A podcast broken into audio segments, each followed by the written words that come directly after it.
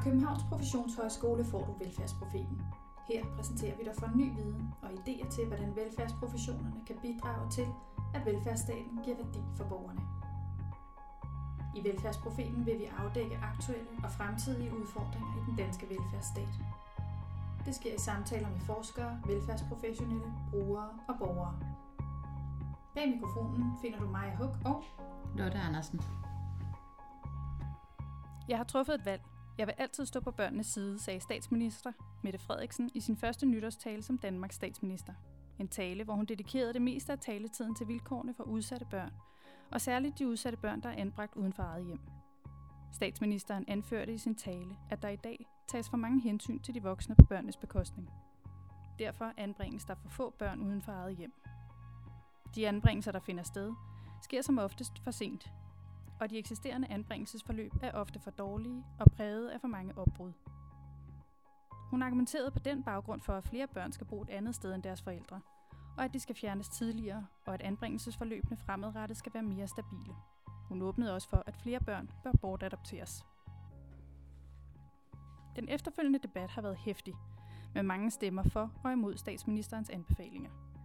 Denne podcast er tænkt som et fagligt indlæg i den debat, hvor vi blandt andet vil forsøge at blive klogere på spørgsmål såsom eksisterende praksis og den faglige betydning af disse udtalelser.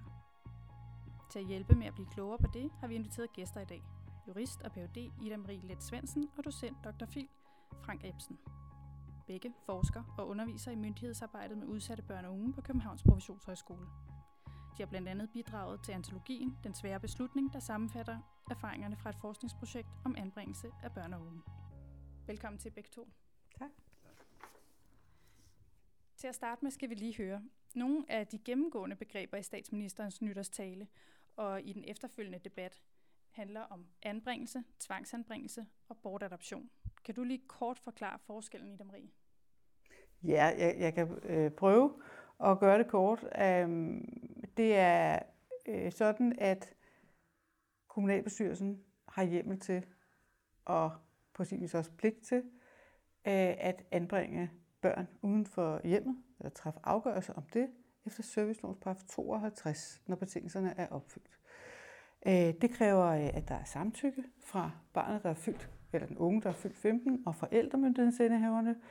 Øh, og det kræver, at det er bedst for barnet, og det kræver, at det er nødvendigt på grund af barnets støtte. Hvis der ikke er samtykke, så kan der træffes en beslutning efter paragraf 58 i serviceloven, og det er børne- og ungevalg, der træffer den beslutning eller træffer den afgørelse, og det kræver, at barnet øh, er i øh, åbenbar risiko for skade på, på sin øh, sundhed eller øh, udvikling på grund af nogle nærmere bestemte forhold, der er nævnt i loven. Det kræver også, at der er en begrundet formodning for, at de her problemer ikke kan løses i hjemmet. Adoption er jo noget, man normalt, øh, eller som udgangspunkt, øh, forudsætter øh, et, et samtykke til. Men øh, vi har også mulighed for at kunne øh, træffe afgørelse om adoption uden samtykke øh, efter adoptionslovgivningen. Og det kræver, at forældrene vurderes eller dokumenteres at være varet ude af stand til at varetage omsorgen for barnet. Og det kræver også, at betingelserne tvang er opfyldt efter servicelovens paragraf 58. Og samlet gælder det for alle de her tre ting, at det skal være bedst for barnet. Det følger både af serviceloven, adoptionsloven og af FN's børnekonvention, som den også fortolkes af Menneskerettighedsdomstolen. Mm. I det her kriterium bedst for barnet, der ligger faktisk også et krav om inddragelse af barnets holdning, og et krav også om inddragelse af forældrenes synspunkter og holdninger og viden. De seneste sådan øh, sikre tal, vi har fra Danmarks statistik om, hvor mange børn, der blev anbragt, det er fra 2018, hvor der blev anbragt øh, 13.823 børn det svarer til knap 1% af alle de danske børn. Og til sammenligning så blev der kun foretaget 22 nationale adoptioner i 2018. Og blandt de børn, der blev anbragt uden for eget hjem, der var 80 procent, de blev anbragt efter samtykke eller frivilligt, og der var så cirka 20 procent, som var tvangsanbragt uden samtykke fra forældrene eller fra den unge.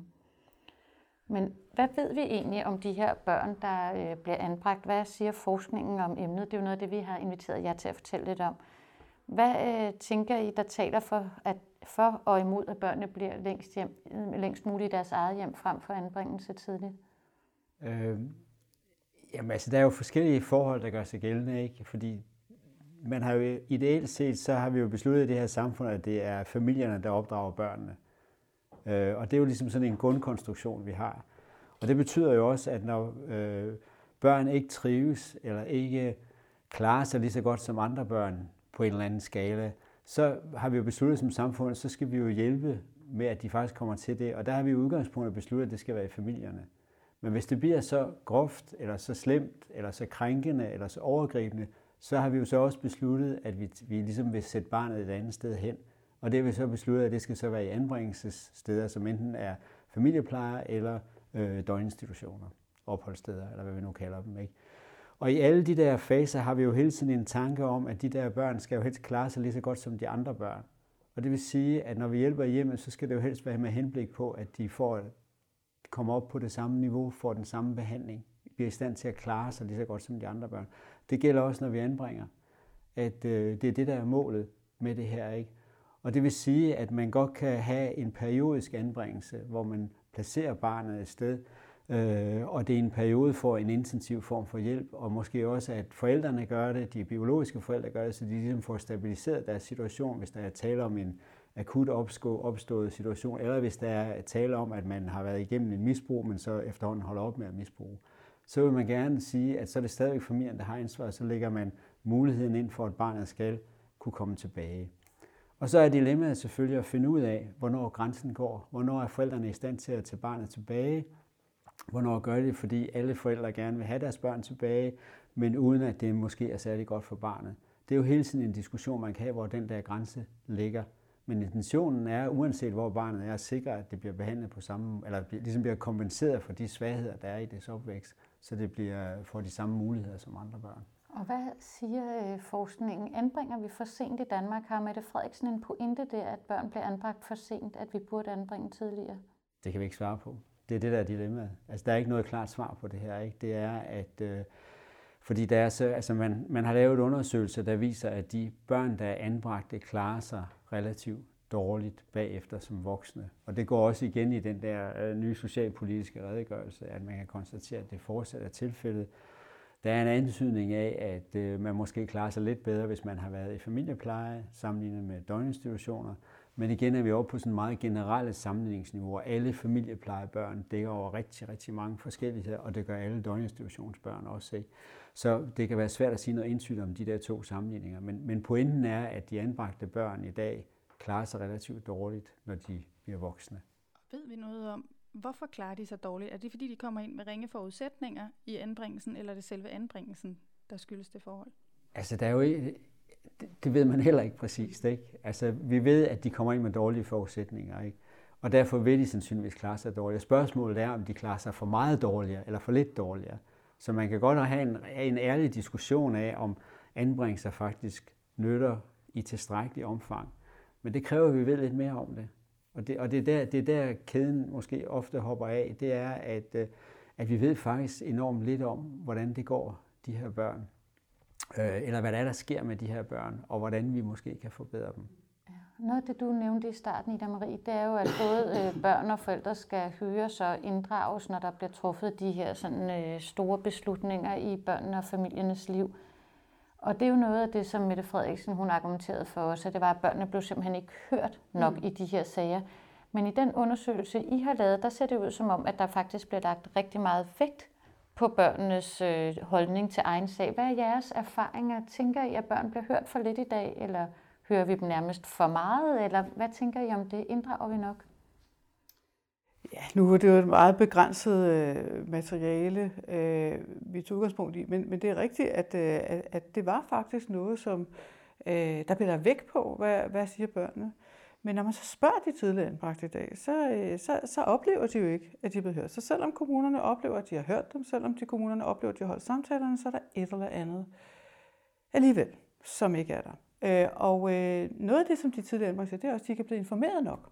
Så en ting er at blive spurgt, hvad synes du om det der, eller blive interviewet om alle mulige ting. Men det at få information om, hvad er mine rettigheder, hvad er det, vi planlægger, øh, hvad er perspektivet i det her? Hvad skal der ske med mine forældre? Øhm, alle de informationer oplever de af en eller anden grund. Ikke alle sammen, men, men der er en tendens til, at, at, det, at, at det er der, der mangler noget et eller andet. Og, øhm, og det tror jeg er rigtig, rigtig vigtigt. Og det er noget, de siger selv, når vi spørger dem, at det, øh, det er noget af det, vi skal arbejde på. Og de svarer faktisk ikke, de her tidligere anbragte børn, de synes, det er en rigtig god idé med en hel masse tvang. Det må man bare sige, at tvangsadoption og sådan noget, det er faktisk en ting, vi ikke ved så meget om, det er, hvad er betydningen af tvang? Vi ved det ikke. Vi kan simpelthen ikke sige, en ting er, at vi kan ikke sige ret meget om, hvad man får ud af at anbringe børn, fordi det er så forskellige vilkår, som Frank siger. Ikke? Altså, det er jo tusindvis af, af forskellige modeller for anbringelse, det er jo forskellige konkrete mennesker, forskellige anbringelsessteder, stort set alt er forskelligt. Det er meget, meget svært at sige noget om. Men en af de, en af de faktorer, vi ikke rigtig får fat i, det er, hvad betydningen af tvang. Hvad, hvad er der forskel på, hvad vi får ud af det, om vi, om vi øh, øh handler uden samtykke i forhold til forældrene, eller den unge. En tredje ting, hun kritiserede Mette Frederiksen, som jeg mm. tænker, det ved vi i hvert fald noget om i forskningen også, det er, at øh, der er mange brud i anbringelser, altså at ja. øh, og mange ja. sagsbehandler ja. skift. Hvorfor er det så svært at få et øh, stabilt anbringelsesforløb? Altså i de familier, hvor vi kan se, en ting er, at vi tror, at forældrene er blevet bedre, og så sender børnene hjem. Men der er jo også børn, der skifter mellem forskellige anbringelsessteder. Hvorfor er det så svært at skabe et stabilt forløb for dem? Altså, i de undersøgelser, der er lavet herhjemme, ikke, der konstaterer, som nu er mere end 10 år gammel, ikke? fordi vi er jo ikke så gode til at forske i de her områder. Men i, i den undersøgelse, der blev lavet, som SFI dengang lavede, der, var, der lagde de jo vægt på, at der fandt de jo ud af, at det, at der var en handleplan, det, at der var kontinuitet på sagsbehandlerpladsen, øh, og det, at der ikke var, var sådan øh, klare økonomiske restriktioner for, hvad man måtte i kommunen, det havde betydning for, om anbringelsen var stabil. Og det var faktisk de eneste faktorer, de kunne pege på i et større, i et større setup på, der havde betydning i det her. Ikke? Og så gjorde man det, at man i lovgivningen indarbejdede et krav om handleplaner. Så kan vi diskutere, om det har fungeret. Det kan vi nok have forskellige syn på. Men det man jo ikke tog stilling til, det var det med de økonomiske restriktioner. Altså hvor mange tilbud er der i hver kommune, som man kan tilbyde de her børn. Og den anden ting, det var, at øh, hvordan sikrer vi, at sagsbehandlerne i højere grad bliver på deres pladser. Og det er jo en ting, der så har stået fast lige siden i det der. Ikke? Så hvis vi, skal, hvis vi skal tage udgangspunkt i det, vi ved, så er det nogle af de her ting, vi kan pille ved. Det er faktisk at sikre de her tre elementer. Og af en eller anden grund, så bortset fra det med handleplaner, som passer ind i den måde, man gerne vil styre det her område på, så har man, har man haft rigtig svært ved at få det andet til at spille i det der. Ikke? Fordi man har hele tiden syntes, at økonomien var lidt for lille, øh, og man gerne, vil have, øh, man gerne vil have, at man havde en tidlig indsats frem for at anbringe, så vi har ligesom lagt pengene derud. Og der er rigtig mange børn, der har fået, øh, vi ved det faktisk ikke, men som i hvert fald har modtaget hjælp, om de har fået gavn af det, ved vi ikke, men, men som har modtaget hjælp, mens de er i familierne øh, i det her. Ikke? Så på den måde har vi ikke, vi rører ved den, og den der med sagsbehandlerkontinuiteten, den har vi slet ikke ved røre ved. Altså det, det, altså det er ikke ret meget lang tid siden, hvor jeg hørte, at man, man, der var en borgmester, som sagde, en fra Herlev, som sagde, at øh, det er jo et vilkår, at der er i det her. Og hvis det ligesom er holdningen, så kommer vi ikke til at lave nogen forandring af det her. Og ved vi noget omkring det her spørgsmål omkring bortadoption? Nytter det noget? Er det en god foranstaltning? Vi ved ikke noget. Ja, vi ved faktisk ikke. Altså det, det sjove er jo, at, øh, at, at ministeren har jo selv sagt, at der er nogen, men hun kan jo ikke sige, om det bliver bedre eller dårligere. Nu er det også relativt kort tid, at man har arbejdet med, med de her adoptioner, og det har været meget kompliceret at anbringe også ikke, øh, via det her. Ikke?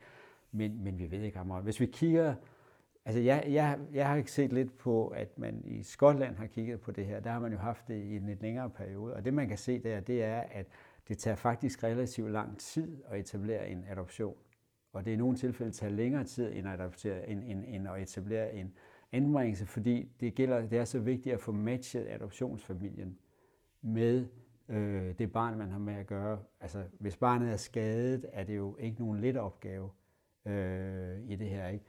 Jeg sad lige og kiggede på øh, investering, eller undskyld ikke investering, den socialpolitiske redegørelse nu her. Ikke? Og der, der kan man jo se, at der er rigtig mange af plejefamilierne, der nu er øh, ikke har arbejde ved siden af. Og det indikerer jo, at man bruger flere penge på børn, der har vanskeligheder, som ikke umiddelbart er til at håndtere øh, i det her. Og de vil jo også gøre sig igen i en, familie, en adoptionsfamilie. Og det andet, den skotske undersøgelse peger på, det er jo, hvad gør vi, hvis der er søskende? Altså hele diskussionen om, adskiller vi søskende, hvis det er flere, der skal adopteres, fordi at forældrene er så dårligt fungerende. At skal de, er det så to, du skal tage i en adoptionsfamilie? Fordi så tror jeg, at antallet falder drastisk i det. Ikke? Så der er en del variationer, der er svære at håndtere, men vi ved ikke ret meget om, hvorvidt det nytter. Men der er også nogle juridiske problemstillinger jo ved, ved bortadoption, fordi det er jo øh, en, øh, en foranstaltning, der har så permanent perspektiv, så man næsten ikke kan forestille sig noget mere permanent og afskærende i forhold til øh, retten til familieliv efter menneskerettighedskonventionen.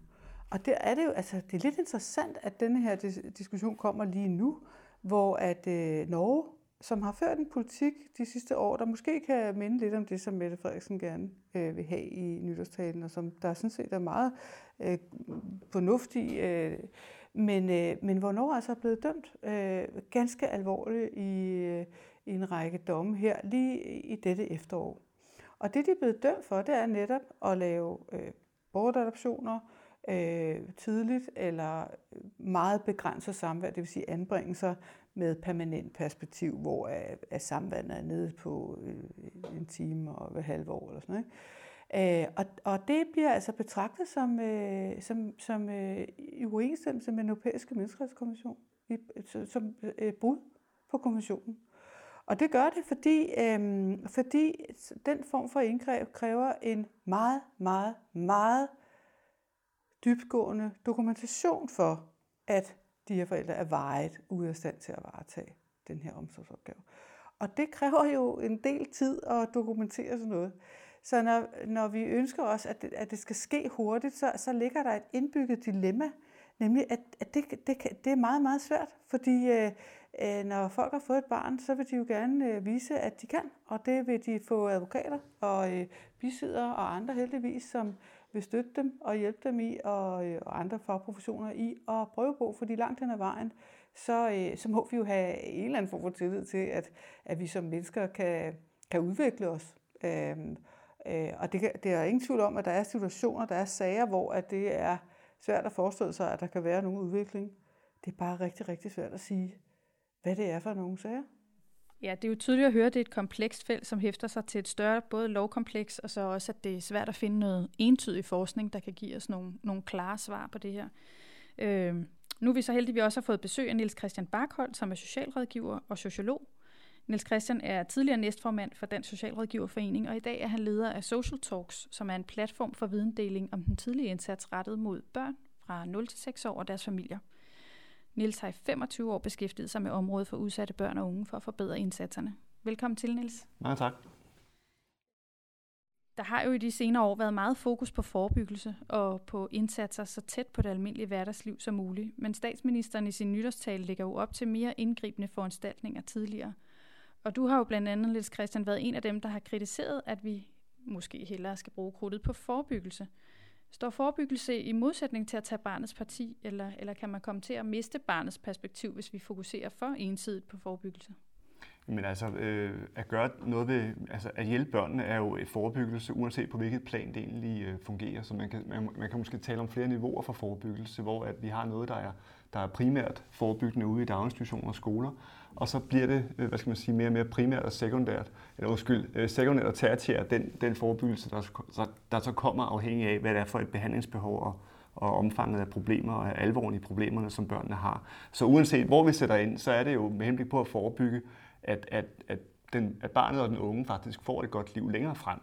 Øh, og, og jeg er helt sikker på, at det også er intentionen, der ligger bag de her forslag i forhold til at, øh, at, at sætte mere ind, sætte mere, måske mere håndfast ind for at styrke forebyggelsen, hvis man kigger på børn og unge i et, sådan et, et livs, livsperspektiv faktisk. Men tænker I, at der er tale om et øh, skifte i synet på familien, at hvor familien før var en mere øh, privat enhed, hvor forældrene i, som udgangspunkt vidste bedst, og at børn i dag er et mere offentligt indlæg af anlæggende, som man deles om at vurdere børnenes udvikling, eller hvad tænker I om det? Jeg vil sige her, at der er lagt op til, et, altså det er jo et historisk skift, vi, vi ser her, i forhold til at, at tillægge, at, at staten bliver meget mere bestemmende og besluttende i forhold til, hvem der ikke kan bo sammen med deres øh, familier. Øhm, og, og man kan sige, at, at det fokus, som der her lægges op til, at mange flere skal tvangsbortadopteres, at mange flere børn skal tvangsanbringes, det, det, det, det bygger jo på en forestilling om, at, at, at det sådan set gør flere anbringelser mere stabile, men spørgsmålet er faktisk, om det skaber bedre liv for de her børn på længere sigt. Det er jeg meget i tvivl om, og det, det tror jeg faktisk ikke, der er forskning, der viser. Tværtimod ved vi fra forskningen, at, at alle børn, der bliver anbragt i, på en eller anden måde, bliver, bliver ramt, eller det, at det er traumatiserende at blive anbragt. Så det er faktisk noget, vi arbejder for at undgå anbringelser. Så man skal måske, det, det er fint, at intentionen omkring tidlig indsats er rigtig fint, men vi skal så prøve at definere, hvad er den gode tidlige indsats? Øh, hvordan kan den se ud i forhold til de her børn? Altså, jeg tror, at, at man er nødt til at se det sådan måske i det længere perspektiv, ikke? fordi at hvis vi kommer frem til slutningen af 70'erne, så gjorde man jo det, at der anbragte vi jo folk i Nordjylland, hvis de var københavnere, og i København, hvis de var nordjyder, for at lave det der brud med den dårlige familie. Og så dermed så vil vi så sikre, at de ikke bliver optaget af de dårligdomme, de kom med. Og det er erkendelse, der kom i løbet af 80'erne, og som også satte sig igennem i lovgivningen, ikke? det var jo, at, at det at bevare relationen til den biologiske familie faktisk var relativt vigtigt. Altså, så, så det der med, at, at vi ligesom har bygget et, et, et, en indsats over omkring det der med at have kendskab til den biologiske familie og leve med de modsætninger, det giver, fordi det kunne give barnet en indsigt i, hvor elendig den biologiske familie var, og dermed ikke skabe et urealistisk savn eller nogle urealistiske idealer. Plus også, at man kunne sige, at det gjorde jo så, at det liv som helhed blev ved med at være der øh, i det her. Det var ligesom det, der var mantraet for al den lovgivning, vi har haft indtil nu. Og der ligger et brud nu, hvis man ligesom vil væk fra det ved at bortadaptere på den her måde. I forhold til det der med, om det er staten og familiens børn, der tror jeg, at det har været en rigtig gammel diskussion i, i rigtig mange år. Ikke? Øh, men det vi er nødt til at forholde os til, det er, hvor ligger grænsen for det her familiebegreb i det her? Øh, og det er vi nødt til at diskutere lidt mere intens, synes jeg, ikke? I, i, i forhold til den tidlige indsats, fordi kan man der diskutere om den indsats, eller kan man der sige om den indsats, der faktisk er der, hjælper på forældrenes mulighed for at tage sig af børnene, og børnenes mulighed for at handle i skolen og agere i skolen. Altså den der kombination er jeg dybt usikker. Så når jeg ser det her øh, krav om, om, om adoption og, de, og den her frustration over, at vi anbringer for sent, så ser jeg faktisk også lidt en kritik af den forebyggende indsats, som den har været tilrettelagt her indtil nu. Ikke? Og så vil mit sådan, det kritiske spørgsmål, det vil, sige, det vil jo være, jamen det ved vi så heller ikke ret meget om. Jeg, jeg synes, det er ret spændende, hvad der forlyder lige for øjeblikket, at vi får en barnets lov. Øh, det kunne være interessant. Det kunne godt lyde som om, at vi vil have vendt reglerne om, så de tager udgangspunkt i barnet, og ikke i kommunernes forpligtelser, sådan som det er i dag. Fordi sådan er det faktisk formuleret i dag. Der står ikke, at barnet har ret til dit og dat. Der står, at kommunalbestyrelsen har pligt til dit og dat. Øh, så det er et bud på, hvordan man måske kunne øhm, forvente perspektivet om, sådan at vi får, får blik for det her enkelte barns helt unikke situation. Fordi når vi taler om anbringelser på den måde, vi taler om nu, så lyder det som om, at det er sådan en, nogle kategorier af børn, vi putter ned i nogle kategorier af tilbud. Men, men realiteten er, at de er unikke. Og øh, vi er unikke som mennesker. Øh, og det er noget af det, når man, når man, jeg synes, når de anbragte, tidligere anbragte, øh, siger noget, så er det det, man kan høre, de siger. De siger, hey, vi er unikke mennesker. Vi skal lytte til os som de enkelte mennesker, vi er. Jeg tror, vi er nødt til at finde en mellemportion af, fordi når Ida Marie hun snakker om det der med det unikke, så er det jo klart. Ikke? Men, men, men det vi jo kigger efter, når et barn ikke trives, eller har det skidt, eller, hvad, eller der bliver underrettet om det, eller hvad, det er jo, at vi, når vi skal håndtere den problematik, så reducerer vi jo det unikke. Altså, den person, vi har med at gøre, er jo, er jo mindre, er jo mere end det, vi kommer til at kigge på, når vi gør vedkommende til en sag. Og det er jo det, der sker, sker og bør ske, når vi trækker det ind i en social forvaltning, fordi så er vi jo nødt til at finde nogle kriterier for, hvad det er, der gør, at vi skal behandle det her barn, og hvordan vi behandler det. Så der er jo en reduktion i det der, ikke? Det betyder også, at vi er nødt til på den måde, og jeg er helt med på, at, at, de, der, at de der brede vendinger med, med anbringelser og familiepleje og alt det der, de er alt for brede, men, men vi er jo nødt til at finde en eller anden form for, øh, for, for, for øh, hvad skal man sige, enhed, der gør, at hvis vi gør sådan her, laver familiebehandling af den her karakter, har det sådan en virkning eller ej? Eller hvis vi gør sådan her, har det sådan en virkning eller ej? Mm. Sådan en kongstanke, det er jo, at, at man kan i stedet for det kæmpe apparat, der ligger nu, som jeg også er kritisk overfor, men, men kan have nogle, nogle få faktorer, som sagsbehandleren hele tiden holder øje med. Og der mener jeg for eksempel det der med skolefravær, sådan en elementær ting, kommer barnet i skole eller ej, og gør det det fra gang til gang, så vil man faktisk få nogle målinger på, om de ting, man gør, nytter. Og så kan man diskutere, hvad det er, man gør. Men hvis det er sådan, at, at man gerne vil gøre noget med skolefravær, og man et helt år efter konstaterer, at det ikke har gjort det, og et år efter konstaterer, at det fortsat, så er det jo ikke det rigtige, man gør. Og det er den refleksion, jeg gerne vil have ind på sagsbehandlerpladsen, mere end jeg vil have den lagt ind i kommunens chefniveau, eller politikerniveau, eller statsniveau. Det er noget med at prøve at vende datastrømmen, så den kommer til at handle om det her, og kommer til at handle om, at barnet faktisk får det bedre, frem for om vi behandler barnet rigtigt. Og det bringer mig jo så tilbage til det, du siger, med at, at det handler om måske at give barnet nogle rettigheder, mm. i stedet for at give kommunen nogle forpligtelser.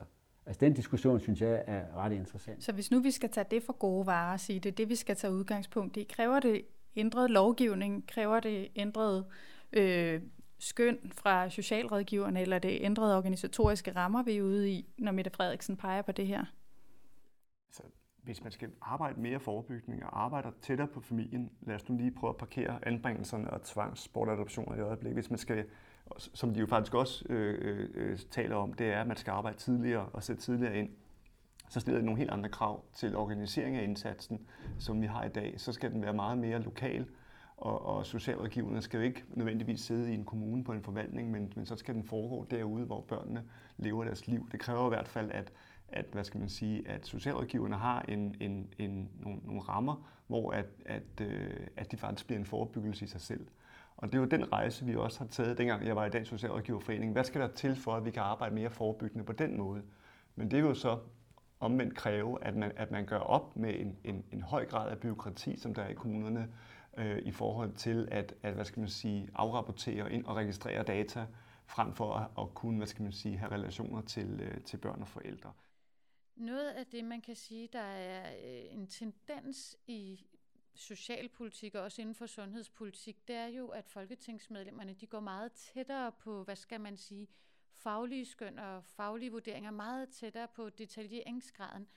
Og det gør statsministeren jo også her. Hun taler jo øh, meget detaljeret om, hvad hun tænker, der er det gode liv for en meget lille øh, børn- og ungegruppe, altså under 1 procent.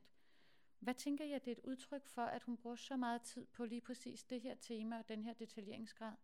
Jeg tænker, at det er selvfølgelig en ambition, for, som regeringen har, at de gerne vil gøre det bedre for børnene. Og det er jo et fantastisk sted at starte. Det, der er, kan være udfordringen i det og problemet i det, det kan være, at hvis man i høj grad øh, bestemmer midlerne til, hvordan man skal gøre det her i praksis, som man faktisk ikke rigtig kender konsekvenserne af, uden ligesom at, at lave praksistjekket, uden at lave forskningstjekket, så kan vi jo havne i en situation, hvor vi faktisk sætter nogle nye indsatser i værk, noget ny lovgivning i værk, som kan få nogle meget skadelige virkninger i praksis. Og det er jo helt ikke det, vi skal frem til. Vi skal jo frem til, hvordan kan vi bruge den her, øh, det her momentum, den her ambition og vision, som er fuldstændig rigtigt set, hvordan kan vi bruge den til at omsætte nogle gode initiativer, som vi ved får en god træfsikkerhed i praksis. Det, det er den vej, vi skal. Så, så jeg ser mere, at, at, at statsministeren, det er i hvert fald mit håb, har, har sat en retning for en udvikling, som jeg bifalder, som jeg synes er rigtig vigtig, fordi der er et kæmpe hul i forhold til, hvordan øh, området fungerer i øjeblikket. Men at direkte så detaljeret at pege på, hvilke virkemidler vi skal bruge, at det er lige præcis at flere tvangsanbringelser, at det er flere tvangsbortadoptioner, det synes jeg er, er, er øh, misvisende i forhold til den, øh, hvad skal man sige, den, den indsats og den effekt, som der er brug for i praksis. Og der, vil der, der, er nogle, der er nogle gode elementer i det, de har foreslået, men der er også nogle, nogle, nogle elementer, som jeg er dybt bekymret for i forhold til, hvordan det her det vil påvirke børn og familier øh, i, i kommende generationer. Fordi det, vi kan risikere, øh, Øh, at, øh, at vi kommer til at skille rigtig mange børn ad. Og det, der er, er udfordringen med, med anbringelser generelt og med øh, bortadoptioner, som jo er det mest indgribende, man kan forestille sig som familie, det er, at, at vi, vi i forvejen har vanskeligt ved at skælne, hvornår er de rigtige og nødige, og hvornår er det, de er unødige. Og hvis vi der programmerer rigtig mange socialrådgivere, ledere og embedsmænd til at tænke, at anbringelse, at det er faktisk et mål i sig selv med vores indsats, så, så frygter jeg, hvad der kan komme til at ske. Men derimod, så synes jeg, de har fuldstændig ret i at sige, at vi skal tænke tidligt. Vi skal, de anbringelser, vi faktisk laver, skal være mere stabile. Det er rigtigt set, og vi kan også godt gå meget tidligere ind. Men der er jo også forskning, der advarer mod, at, at vi kan gå for tidligt ind, og vi kan også sætte for massivt ind fra starten af. Og det er jo, derfor så er det måske noget med, at man i, så snart man observerer nogle problemer, at man så stille og roligt skubber de her familier i en positiv retning med nogle, nogle målrettede øh, indsatser, som ikke er alt for indgribende. Det kan foregå i daginstitutioner, i skoler, i sundhedsplejen og andre steder, men ikke nødvendigvis som nogle hvad skal man sige, mere, øh, øh meget mere indgribende foranstaltninger, som der her er lagt op til. Og man har jo øh, traditionelt haft, kommunerne jo haft en ret høj grad af selvstyre, og dertil så har der jo også traditionelt været sådan, at fagprofessioner har haft en høj grad af autonomi i forhold til det faglige skøn. Tænker du, Ida Marie, at øh, den her øh, tendens eller tankegang om det gode børneliv, ligger den op til nogle lovændringer, eller kan det ske inden for den eksisterende lovgivning? Mm, ja, altså det, det, det er svært at sige. Altså det kan, man kan jo mm, sagtens revidere den eksisterende lovgivning på en måde, så det giver mening. Og man kan sige, der, der, er, der er jo meget stor frihed for politikerne til at, at, at, at lave regler. Det er det, vi har dem til. Det er det, vi har lovgivet til. Øh, og på samme måde er det jo også sådan, at vi har kommuner til rent faktisk at udfylde øh, den lovgivning, som kommer fra Christiansborg. Så på den måde, så, øh, så, så er der rum til, til både at stramme op og løsne. Øhm, både på, på kan man sige, det mere sagsbehandlingsmæssige og proceduremæssige, og så også på det mere indholdsmæssige. Og man må gerne jo som politiker sætte sig nogle mål. Jeg bliver bare, jeg bliver også sådan lidt ydmyg, eller øh, sådan lidt bange over øh, et mål af den her karakter. Og det ser ud til, at den her regering er glad for at sætte nogle meget øh, høje og meget faste mål. Øh, og øh, man kan godt blive bange for, om om, hvad det er for noget indhold, der er i målen. Ikke? Øh, men, det, men det må man jo godt. Øh, og man må også gerne lave lovgivning, når man, når man er lovgiver, må man gerne lave, lave lovgivning, øh, som, øh, som, som indsnæver det øh, handlerum, som kommunerne har. Øh, og på samme måde må kommunerne også godt lave nogle procedurer, der indsnæver det handlerum, som Søregården har. Men, men jamen, jeg, jeg, jeg tænker bare, man har også, altså, altså, jeg synes, når man laver lovgivning, så har man også pligt til at, at, at, at følge historien. Altså, vi er jo ikke historieløse. Vi har jo en, en historie, der er gået forud, og der har været også nogle frikommuner sat i værk, som jo faktisk viser, at, at, at det giver rigtig, rigtig god mening at, at, at, at frigøre nogle øh, af, af de her mange byråkratiske bindinger, som der ligger på, på især socialrådgivernes spor, at det faktisk fører til, at, at en meget stærkere involvering og et bedre samarbejde og mere relevante indsatser, og at familien i langt højere grad er medspillere og det skulle man måske også kigge på, at det kan være et, en, en, en relevant dagsorden at se på, hvis man skal lave mere tidlig indsats. Hvordan kan vi så skabe og styrke det der med, med relationerne øh, i praksis, så det rent faktisk kan få en, en, hvad skal man sige, en effekt og en volumen. Det kunne også være, altså det er for mig at se en meget, meget vigtig dagsorden. Og en anden vigtig dagsorden, som vi også har talt tidligere om, det har jo været det her med, altså det, vi skal også holde øje med, om det vi gør virker. Og det gør kommunerne jo ikke i dag. I dag der måler man jo ikke på, på effekt på den måde. Man måler på noget kvantitativt, som handler om, om, om handleplanen er lavet, om undersøgelsen er gennemført til tiden osv. osv. Men det siger meget lidt om, øh, hvorvidt man i virkeligheden øh, hjælper barnet. Altså, jeg tror, at hvis man laver nye regler, så skal man afskaffe nogle af de gamle. Det er sådan meget sagt meget firkantet. Det er, at vi har rigeligt med regler på det her område. Vi har dybt usikre på, om de øh, altid er lige fornuftige. Men bare have sådan en enkelt ting stående, og jeg synes, det er helt legitimt. Jeg har det helt fredeligt med, at statsministeren snakker om det. Jeg er også helt fredelig med de der ting, hun har. Jeg er usikker på, hvordan de kommer til at virke, jeg er usikker på, hvor meget det kommer til at koste, og alt det der. Ikke? Men, men hvis hun gerne vil lave om på det her, ikke, så have et grundmantra, der handler om, at hvis hun har flere regler, så reducerer nogle af de andre. Fordi ellers så øger vi bare behovet for, at folk skal håndtere regler. Og så kan vi altså diskutere indholdet. Og det får mig så til at sige, at jeg tror altså, der er nogle tal, vi er nødt til at holde lidt øje med, fordi I indledte jo også den her, øh, det her, den her seance med at sige, at der var 1% af alle børn, der blev anbragt. Ja, det er rigtigt, ikke? Der er 50, altså der, og det er de der 13.000, men der er jo tre gange så mange, som får en indsats i hjemmet. Og der er, hvad bliver det efterhånden, fem gange så mange, som der bliver underrettet om. Og det der med, og det gør, at procenten stiger, og det er, når vi kigger på dem inden for et år, så, så, så, så hvis man kigger på de tal, så er det faktisk betydeligt flere procent, altså betydeligt flere børn, der er i kontakt med socialforvaltningen. Hvis vi yderligere udvider det sige, at det er inden for et år, hvor mange af dem, der er i kontakt inden for et år, er så i kontakt med næste år og næste år, så vi kan have det der spørgsmål, hvis vi kigger på en hel barndom, hvor mange børn er så i kontakt med børnefamilieafdelingerne i kommunerne. Og grunden til at tage det tal op, ikke, det er jo fordi, det er relativt stort i mit hoved. Øh, og der er vi jo nødt til at stille, ja, ligesom have en tilfærdig diskussion af, er det, er det det rigtige, vi så gør sådan rent samfundspolitisk? Og der er vi lidt tilbage til det, jeg startede med at sige om, hvad er det, der er familiens position, familiens rolle i forhold til at opdrage de her unger? Hvad gør det ved forældreansvaret, når vi har kontakt med så mange børn øh, på det her? Hvor skaber det usikkerhed? Hvor flytter det ansvar? Fordi hver gang vi som offentlig myndighed siger, at det vil vi tage os af, så tager vi også ansvar for de her familier. Så vi har en, en, i mit hoved en bredere politisk diskussion, som hele tiden smutter ud mellem linjerne i det her, ikke? som handler om, hvad er egentlig familiers ansvar i forhold til at opdrage ungerne, så de ikke bliver så udsatte, som de her er, og hvordan kan vi hjælpe dem, der ikke er i stand til det. Og med det afsæt, så vil vi bare sige uh, tusind tak, fordi I åbnede vores blik for, at det ikke er så simpelt, selvom man stiller sig på børnenes side sammen med statsministeren og vide, hvad er det, der skal til, når vi skal sikre det allerbedste for de mest udsatte børn. Ja, tak fordi I kom.